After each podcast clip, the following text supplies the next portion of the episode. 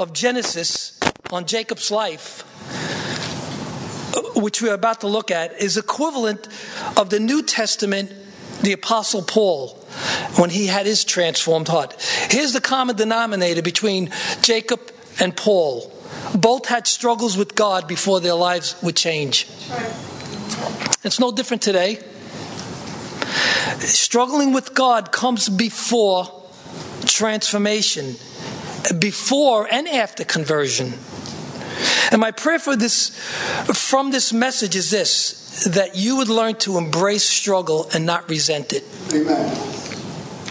As the songwriter and now preacher Steve Camp said in his song, though the trials never end, and some of us can attest to that, though the trials never end, I've learned to take them as my friend, for each day he covers me.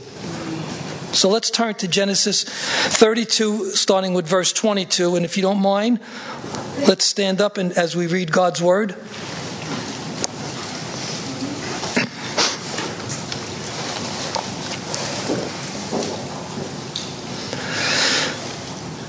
The same night he arose and took his two wives, his two female servants, and his eleven children, and crossed the ford of Jabbok. He took them and sent them across the stream and everything else that he had. And Jacob was left alone. And a man wrestled with him until the breaking of day. When the man saw that he did not prevail against Jacob, he touched his hip socket. And Jacob's hip was put out of joint as he wrestled with him. Then he said, "Let me go, for the day has broken." But Jacob said, "I will not let you go unless you bless me." And he said to him, "What is your name?" And he said, "Jacob." And then he said, "Your name shall no longer be called Jacob, but Israel, for you have striven with God and with man, and, and have prevailed." Then Jacob asked him, "Please tell me your name." But he said, "Why is it that you ask my name?" And there he blessed him. So Jacob called the name of the place Peniel, saying, "For I have seen God face to face, and yet my life has been delivered." The sun rose upon him as he passed Peniel, limping because of his hip. Therefore, to this day, the people of Israel do not eat the sinew of the thigh that is on the hip socket, because he touched the socket of Jacob's hip on the sinew of the thigh. Let's pray. And Father, please open our, the eyes of our heart to see the truth of your word, and the truth be applied to our lives. Let your Holy Spirit sow your word into our hearts, so we can be transformed more into the image of Jesus Christ, your Son. In his name we pray. Amen. You may be seated. F B Meyer, the great British preacher and evangelist, tells this story. It's about a bee keeper. He told him this story. He said how when the little bee is in the first stage, it is put into a hexagonal cell, and enough honey is stored there for its use until it reaches maturity. The honey is sealed with a capsule of wax, and when the tiny bee has fed itself on the honey and exhausted the supply, the time has come for it to emerge into the open. But oh, the wrestle, the tussle, the straining to get through that wax. It is the straight gate for the bee, so straight that in the agony of exit, the bee rubs off the membrane. The bee rubs off the membrane that hid its wings, and on the other side is able to fly. That's a great story, because it really relates to our story tonight. The baby bee had to go through the struggle first before it could fly. It had to go through the hexagonal cell, get the membrane off its body, so it was able to fly. And this relates to our text very well this afternoon. Now, many of you may not know this, but salvation is a free gift, right? I would hear a resounding amen from everybody. And it's purchased by Christ's atoning blood, but nonetheless is granted to those who are made willing to strive for it. And I didn't make this up. Jesus said this. In Luke thirteen twenty-four, Jesus said this. He said, "Strive to enter through the narrow road," or narrow door, "for many, I tell you, will seek to enter and will not be able." So this word "strive" that Jesus was talking about comes from a form of a Greek word, agonizomai, which we, where we get our English word agony. And in this context, what Jesus was talking about, it has to do with a fight or a struggle. This is not suggesting at all that anyone could merit salvation, because Paul told the Ephesian church, for by grace you have been saved through faith, and this is not of yourself. But we encounter difficulty because of pride, because of sin, the opposition of Satan and the world. That's what Jesus meant. We're going to make, we're going to come into opposition. When I first got saved, I came into opposition. My pride didn't want me to accept the gospel right away. Why? Because I'm a good person. Yeah. Because I had sins I didn't want to give up. Because of the world and because of Satan. But thank God, He gave me the grace to strive to get through. And we should earnestly desire salvation and a relationship with God no matter what the cost. And those of us who are already saved know this in part already. But the same is true for the believer's growth in their sanctification. There's a struggle. You can't be a Christian any length of time and to know that there's a struggle. And here's the proposition. God will initiate confrontation and wrestle with you in order to bring permanent change in your life. I'm sorry to say that as you turn on your T V and watch most of the televangelists, you will not get this story.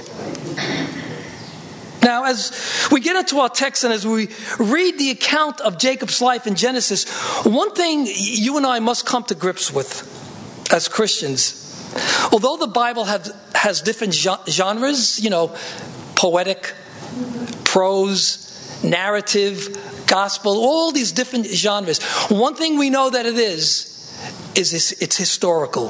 The Bible is a, his, a historical book. You should not and cannot separate the Bible from history. The story we just read about Jacob wrestling with a man is a real, true historical event that took place about four thousand years ago. This is not a fictitious story. This is not a parable. It's not a, a, a, an analogy. It's not symbolic. This is an actual historical story that took place approximately four thousand years ago. But before we get into our text, I need to give some back background on Jacob's life and what po- what brought him to this point of struggling or wrestling with this assailant. First, Jacob was one of the three patriarchs, Abraham, Isaac, and Jacob. You have the story of Jacob, which is richly human, and at times it can be very humorous. Jacob was born to Isaac and Rebekah, and in Genesis twenty-five, it tells us that when Rebekah conceived, she was pregnant with twins and sensed this great struggle in her womb. And the Lord told her in Genesis twenty-five, twenty-three, she felt the struggle. You got to picture this. And when she inquired, this is what was told her: two nations are in your womb, and two peoples from within you shall be divided. The one shall be stronger than the other. The older shall serve the younger. He had Esau. His nation was Edom, the Edomites. Then you had Jacob, Israel. Now, in Old Testament times, the firstborn son was the one who enjoyed all the privileges in a household of receiving a double portion of, of the inheritance and becoming the head of a household. However, God in His divine, sovereign wisdom changed that order, which was unthinkable. And it brought this tension and struggle between Esau and Jacob. And in Rachel's room, the struggle began. The relationship between the twins in the next eleven chapters is mostly hostile. When they were born, Jacob came out holding Esau's heel. That was why he was named Jacob. Jacob means heel catcher. So we picture this. He's coming out and he's holding his brother's heel. And it also means deceiver. And that's what characterized Jacob's life. The man was a deceiver. He was a con artist. He was a manipulator. You know what we would say about a, a man like that today? Not even grace could cover him. But you know what? You're going to see the grace of God in this man's life that is affecting your life today. And it's the reason, one of the reasons why you're sitting here tonight. So first, Jacob deceives his brother Esau, then his father Isaac, and then his uncle Laban. First episode, we see Jacob's deception in Genesis twenty-five, where he deceives his brother Esau right out of his birthright by offering Esau a bowl of lentil soup in exchange for it. Esau comes in out of hunting. He was a hunter. He comes in. He goes, "I'm famished." So his brother, the conniver, the, the, the, the deceiver, said, "I'll give you a bowl of lentil soup, but you have to give me one thing, your birthright." And Esau says, "What's my birthright? I'm going to die. Give me the bowl of lentil soup." He gave it to him, and he gave him his birthright. You know why? Because the Bible says Esau despised his birthright. Esau, the book of Hebrews tells us, was unholy. The second episode, we see Jacob deceiving his father Isaac and giving him the firstborn inheritance instead of his brother Esau. He deceived his brother. I mean, his father. He came in. He made believe he was, his father was blind. He was old at that time. And he was laying down, and, and he he put some some fur from an animal on his arm because Esau was hairy. And he comes in, and his father said, "Who is that?" He says, "Esau," but it was really Jacob. His father said, "Let me come, let me let me feel you." And he's feeling him, and he's and he's talking to him, and he smelled like Esau. He looked, he felt like Esau, but he deceived him. And his father blessed him, not Esau. The third episode was Jacob deceiving his uncle Laban, where he tricked him and fled with his wives and possession without telling him. And without going into all the details, details, he lived with his uncle for many years, and they deceived each other. There's a lot of deception going on. They were deceiving each other. We see that today, don't we? In some families, deception going on. You know, you know what happened? Jacob met his match. So Jacob eventually flees from his uncle Laban and heads towards Canaan. That's where God was sending him. Laban catches up with Jacob, and they make a treaty and depart from each other. Jacob continues his journey to Canaan, and now with one crisis behind them, I got rid of Uncle Laban. One is before him. His brother Esau is after him, or he thinks he is. Why? Because twenty-two years have passed, and Jacob is thinking, my brother's going to kill me, because that's the way he left it off. He was going to kill his brother. As soon as his father died, he was going to kill his brother. But one crisis is behind him now. Another one is in front of him. Esau is coming to meet him. So God prepares Jacob for meeting Esau by giving him a vision of angels. And you can see that in chapter twenty-eight. The presence of angels assured Jacob of God's approval of his return to Canaan and his continuous presence with him. And in spite of the evidence of God's care for him, Jacob was still terrified by the news that Esau was coming to meet him. I mean, you could have a great vision like that and still be terrified. That's the human nature. And then Jacob prayed, which was prompted by fear, prompted by anxiety, and he reminds God. And this is this is before really Jacob was converted.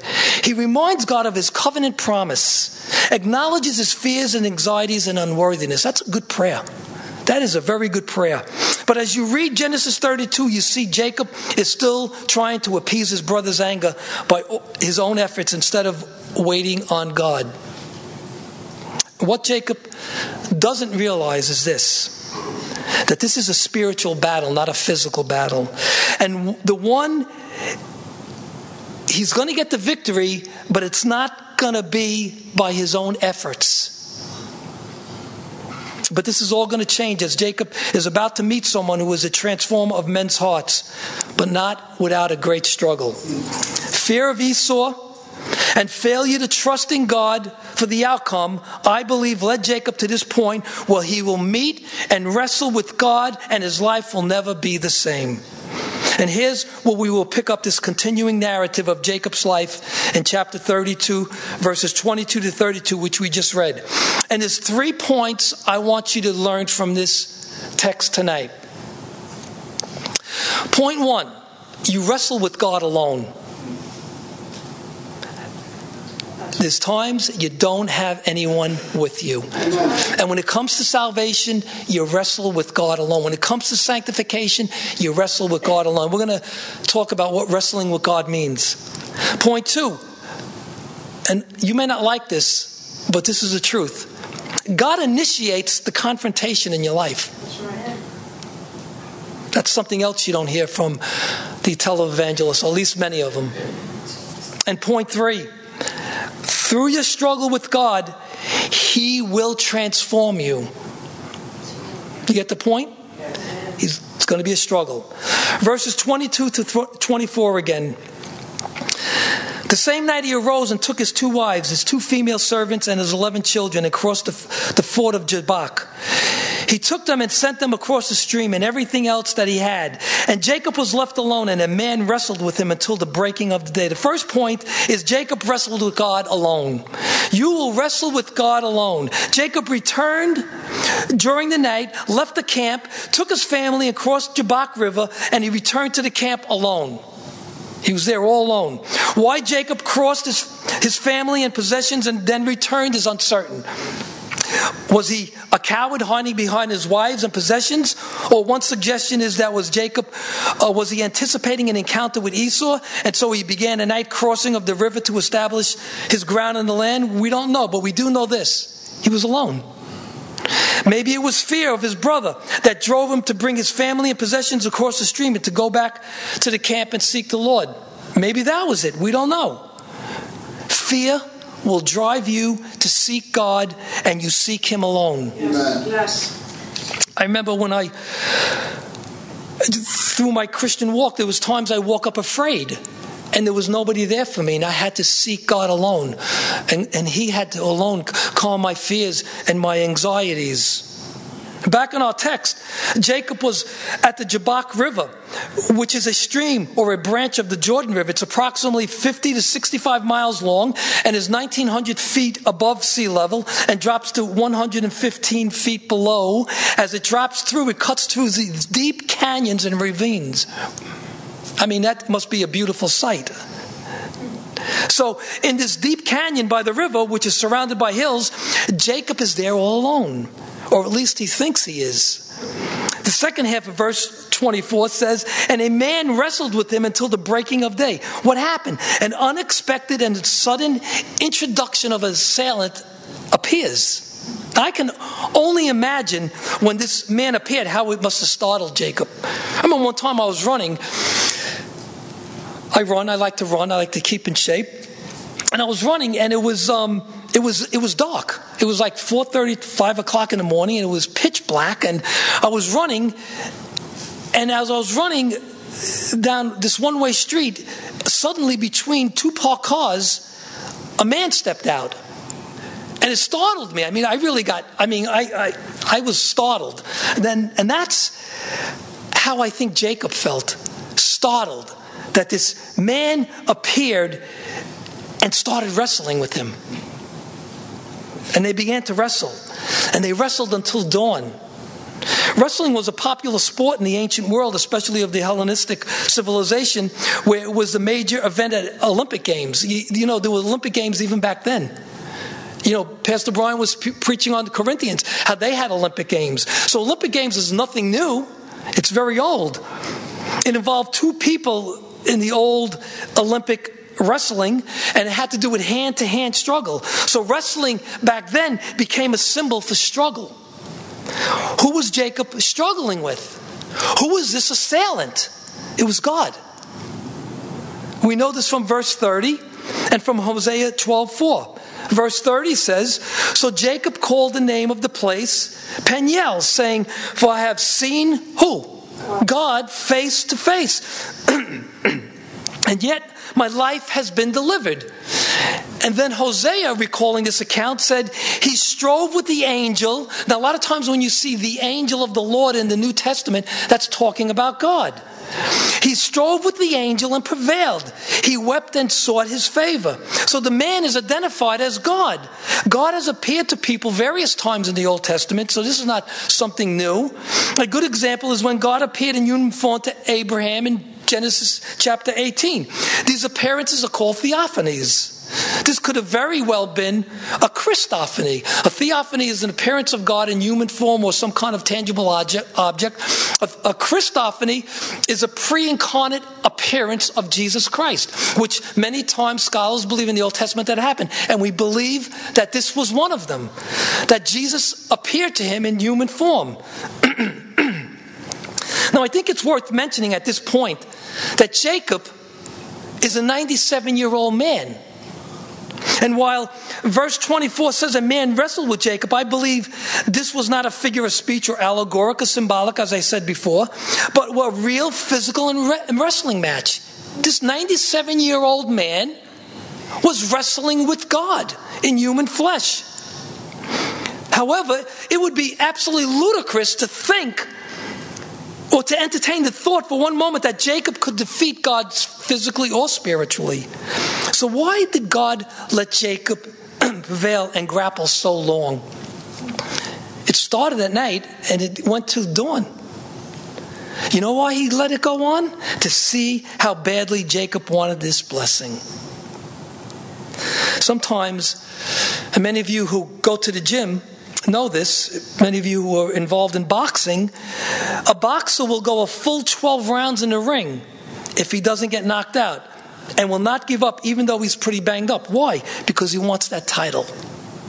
Rocky, remember Rocky one? He had to defeat Apollo Creed. Why? Because he wanted the title. He was banged up pretty badly if you saw the movie. Jacob demonstrated perseverance and tenacity. He wanted that blessing. But he didn't want to give up his sin, so the wrestling match kept going. Jacob wrestled with God long and alone. There comes a time in every child's life when they must face the challenges alone. When I was a certain age, my parents had to let me face the world by myself.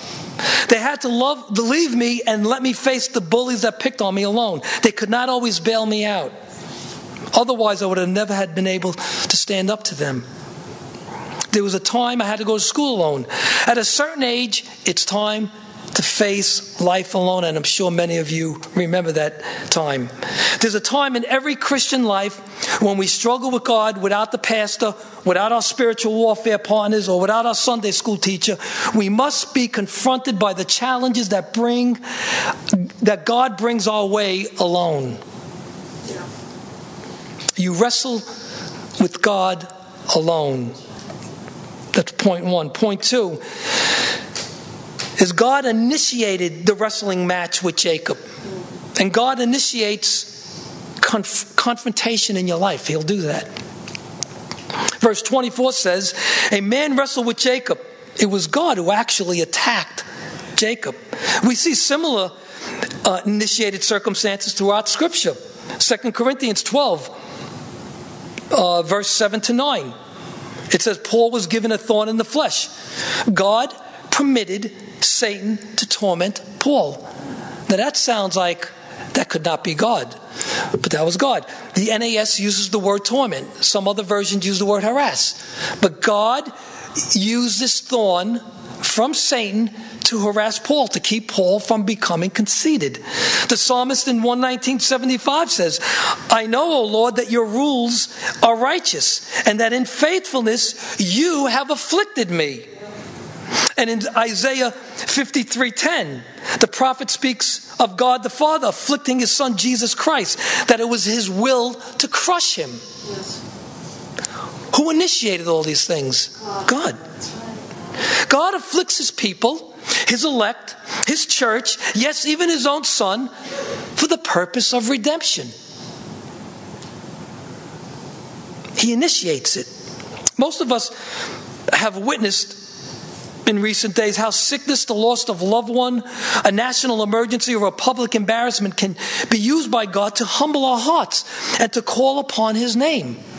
I remember when nine eleven happened, the church we used to belong to, when we had a prayer meeting, the church at the prayer meeting was filled. The prayer meeting was filled. It had to take a national emergency to fill up the prayer room. Someone said, sometimes God's appointed means of grace is getting us stuck and afraid. And he will, for our sakes and most of all for his glory, initiate hardship in our lives to bring about permanent change in us. You see, that's what God is all about. Transformation. He's not about bless me, bless me, bless me. Let me have such a good life now, like, I won't mention the name, but our best life now. God is not about that. God is about transformation. He wants your life to imitate Christ. He wants your, uh, your life to reflect Christ. One thing we should notice is that even though God initiated this struggle, this wrestling match, Jacob was persistent. He was persistent. And he didn't give up, even though there was a deep struggle, which involved pain, and the pain may have been unbearable. I don't know any, how many of you had a hip operation or hip replacement. You know the pain is unbearable. And his pain was the dislocated hip that the assailant afflicted upon him because he saw that he did not overcome Jacob. So the assailant, God, afflicted him. But his pain went deeper than the physical. You know what his pain was? It was spiritual. It was sin in his life. Remember, this man was a conniver, a deceiver, a manipulator. I like what Doctor Warren Wiersbe writes. He says, it is when we get alone with God that good things begin to happen. Christ came to wrestle with Jacob, and the struggle lasted all night. Keep in mind that Jacob was not wrestling to get a blessing from God. Rather, he was defending himself and refusing to yield. The Lord wanted to break Jacob and bring him to a place where he would honestly say, not I, but Christ. All night long, Jacob defended himself and refused to surrender or even admit that he had sinned. Then God weakened Jacob, and the wrestler could only cling. Now, instead of scheming for a blessing or a bargaining for a blessing, he asked God for a blessing, and he received it. And I think that is wonderful. I think that really summarizes this text. And I believe Jacob, for the first time, realized when the assailant dislocated his hip. I think for the first time, Jacob realized, hey, I, I need forgiveness. I need mercy of God. I need the grace of God that only God could give me. But he had to be changed. When struggle comes in your life, and it will, you need to be persistent, and you don't give up even when the struggle seems unbearable. We wrestle with God all the time. I, I, I've had wrestling matches with God. Why? Because we want our way. And God has to dislocate our hip. He has to bring pain and suffering in our lives until we finally surrender and cry out, not my will, Lord, but yours be done. Sometimes, sometimes the wrestling match goes on long and we can't bear it. Why? To break our stubbornness. Let's read verses thirty-five, I'm sorry, verses twenty-five to thirty again. When the man saw that he did not prevail against Jacob, he touched his hip socket, and Jacob's hip was put out of joint as he wrestled with him. Then he said, let me go, for the day has broken. But Jacob said, I will not let you go unless you bless me. See the tenacity in this man? And he said to him, what is your name? And he said, Jacob. Then he said, your name shall no longer be called Jacob, but Israel, for you have striven with God and with men and have prevailed. Then Jacob asked him, please tell me your name. But he said, why is it that you ask my name? And there he blessed him. So Jacob called the name of the place Peniel, saying, for I have seen God face to face, and yet my life has been delivered. So the point one was you wrestle with God alone. Point two is God initiates confrontation in your life. And the third and final point is through this struggle with God, Jacob was now transformed. Through your struggle with God, he's going to transform you. Jacob was now injured, and the man asked to be released. But tenacious Jacob wouldn't let him go until he blessed him. Yeah, that's good. That's good. And I think at this point, as the morning began to dawn, Jacob realized who this wrestler was, and he clung to him. Nothing gives God greater pleasure when his children cling to him. Nothing in this world gives God greater pleasure when you cling to your Savior. Just like parents love when children cling to them, to a point. to a point. I mean, there's a point, you know, if John Paul started clinging to me now, I'd say, John Paul, you know, we're in trouble here, you know. I don't know why my son makes great illustrations for my sermons. You know, he's going to yell at me probably later, but that's okay. We, we'll, he'll forgive me.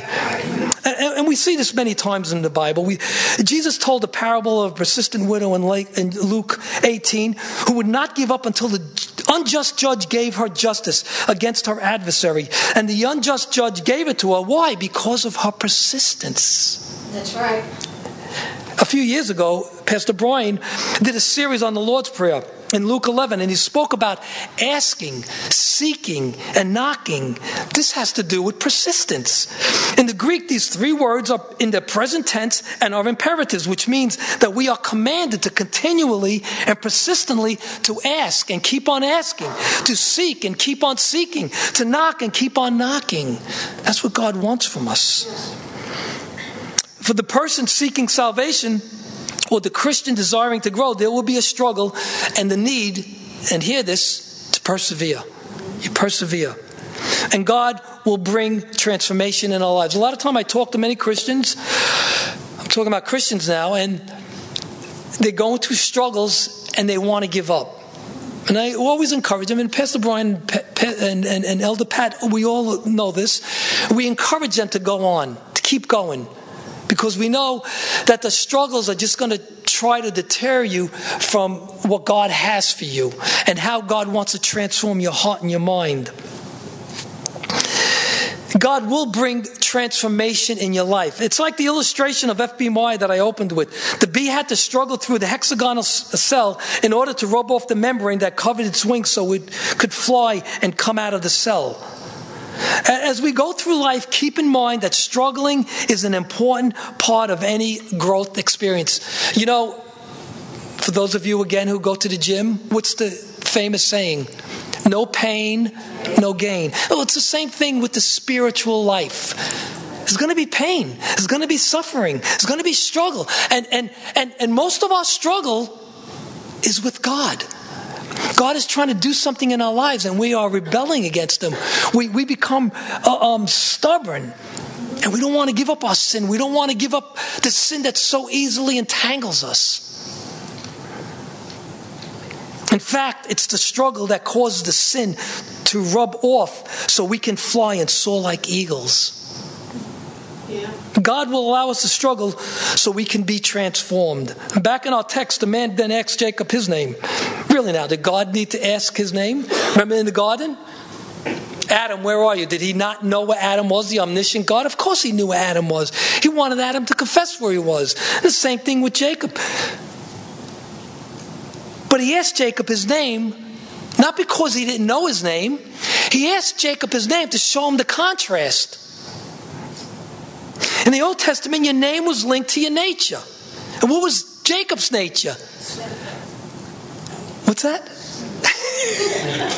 A swindler. Okay, we'll, we'll accept that. He was a deceiver, a manipulator. That was what his name meant. Your name is Jacob. You're a deceiver, Jacob. And I'm changing that name. You're a changed man now. He revealed his nature. The heel catcher was caught and had to confess his true nature before he could be blessed. And when he confessed his name, God gave him a new name. He said, your name is now long, no longer Jacob. Your name is now Israel. Jacob's struggle was spiritual as well as physical. And in that struggle, Jacob prevailed. And once again, not that Jacob defeated God, but that he finally attained God's requirement of yielded submission, radically, uh, radically marked by his injured hip. And he persisted in refusing to let God go until he, until he blessed him. And then he declared in, in verse twenty-eight, your name shall no longer be called Jacob, heel catcher, but Israel, for you have striven with God and with man as prevailed. Now, the Hebrew word for Israel is not perfectly clear, but it probably means he strives with God. And I think that fits the context very well. All of Jacob's life, what did he do? He struggled with others, taking God's blessing from others for his own use, with his own strength. He was self-willed and too proud to let the blessing be given to him. But now he has a new name, he has a new testimony, and he has a new direction in life. He now realizes the importance of being blessed by God. Not stealing the blessing from others, but being blessed by God. And guess what? Jacob now enters the hall of fame of the patriarchs. The God of Abraham, the God of Isaac, and now the God of Jacob. Verse thirty-one Verse thirty and thirty-one says, "So Jacob called the name of the place Peniel, saying, For I have seen God face to face, and yet my life has been delivered. The sun rose upon him as he passed Peniel, limping because of his hip." You see, Jacob didn't literally see God's face.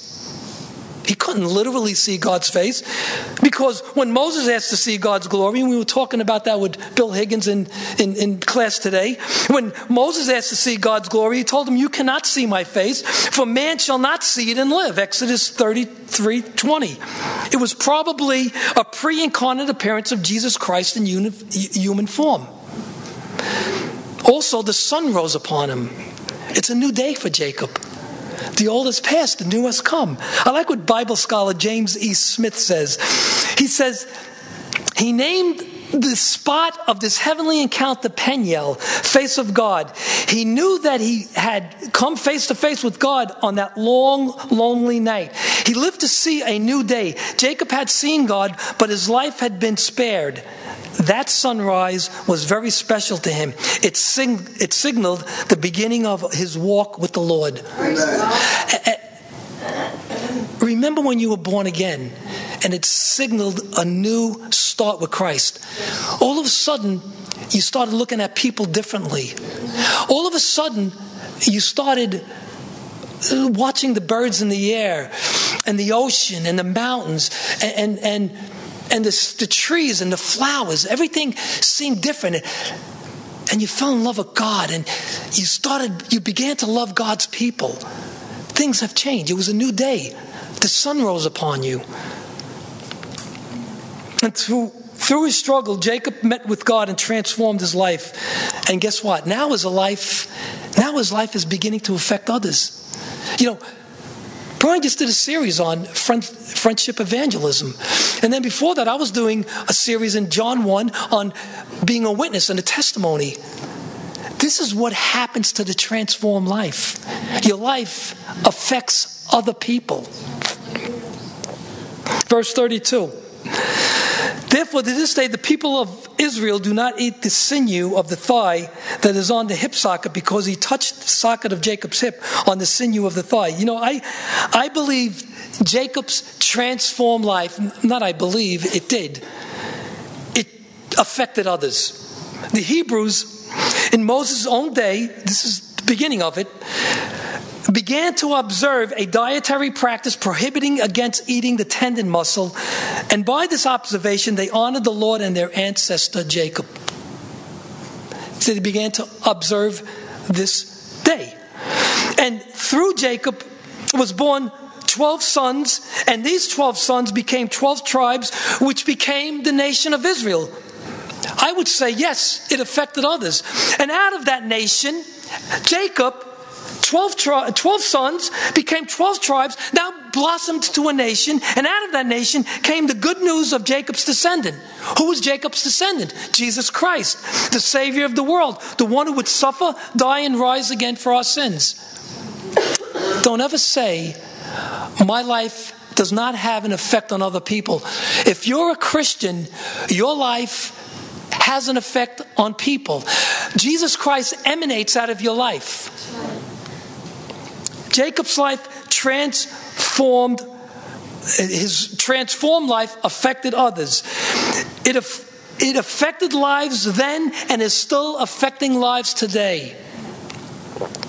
Your transformed life affects other lives. Jesus said, "Let your light shine before others, so they can may see your good deeds," or your good works, "and give glory to your Father who is in heaven." Yep. Paul said, in Second Corinthians, he said, "God makes his appeal through us to people to be reconciled to God." Your life affects others. Your transformed life affects others. If it's not transformed life, yeah, well, I would have to agree with you. It may not affect other lives. Some of you may think, how does this apply to me today? I'm not a patriarch who wrestled with God. I'm not the father of twelve tribes. My name is still the same. God did not dislocate my hip. Well, some of us anyway. And although all that's true, all of humanity, every bit of humanity is like Jacob. We are all sinful, egotistical, proud, deceivers, d- manipulators, and so on, to one degree to another. I mean, we are like Jacob. Some of us may not be great deceivers like Jacob, but we have deceived people in our lives. We manipulated people. We have egos. We are sinful. We are proud. We are like Jacob. And we also, like Jacob, have struggles in our lives. So how does this apply to you? Well, first I want to talk to you who may not know God. If there's someone here who does not know God tonight, do you realize that you're a sinner and in need of a Savior? If you do, then just like Jacob, you will wrestle alone with God. You must make your peace with God alone. Nobody can do it for you. Again, like Jacob, you need to be persistent with God and not let the sun go down until you have peace, forgiveness, and mercy from God. How do you do this? Simple.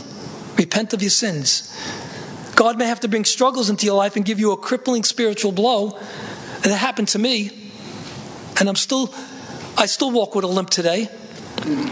So you genuinely turn from your sins and begin to lean on Him. The second thing is trust in the Savior. What He has done for you on the cross, that He paid the debt you owe, that He lived the life you failed to live, and He will empower you to live for Him. If you do that, you will have peace with God. By the way, Jacob was heading towards where? Canaan. That was the promised land. But he could not enter it until what? He was transformed. No one can enter the kingdom of God unless he is born again. You may not get a new name, but guess what? You get a new creation. You're a new creation in Christ.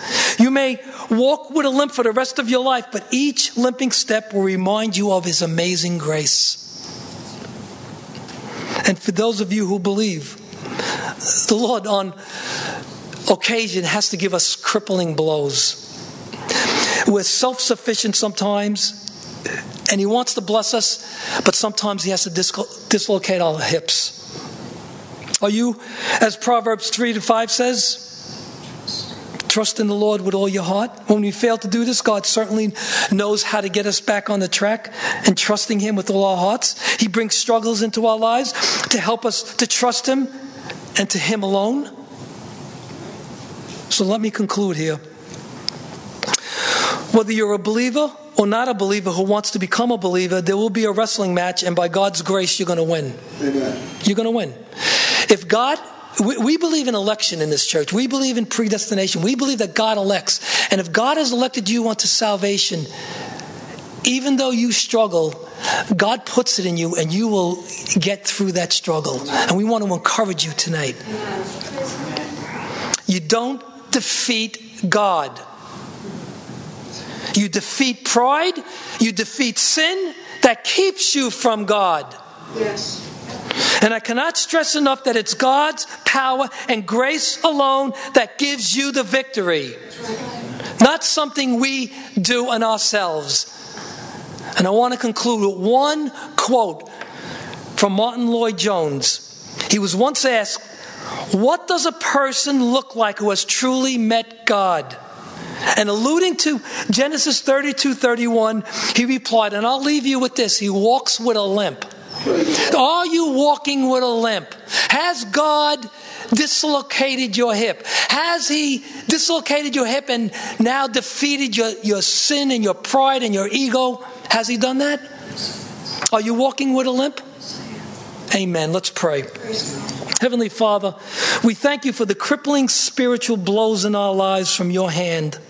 We know that You love us and want to see us become more like Jesus. And sometimes the only way is an intense struggle that You initiate in our lives. And when we struggle, and when the struggle ceases and the dust settles, our lives now reflect Christ. So help us not to despise the trials and the tribulations that come our way, but to view our struggles, as Paul told the Corinthian church, for this light and momentary afflictions is preparing for us an eternal weight of glory beyond all comparison. In his name we pray, amen. So let's get ready for communion. And as I end this message and we get ready for the Lord's Supper, let's reflect on the message that even though we struggle at times, through Christ's death, there's the victory. There's the victory. By his death, we now have his Holy Spirit who filled our hearts with his love and makes it possible to exit the struggle transformed. As Marty leads us in song, reflect on these things, please.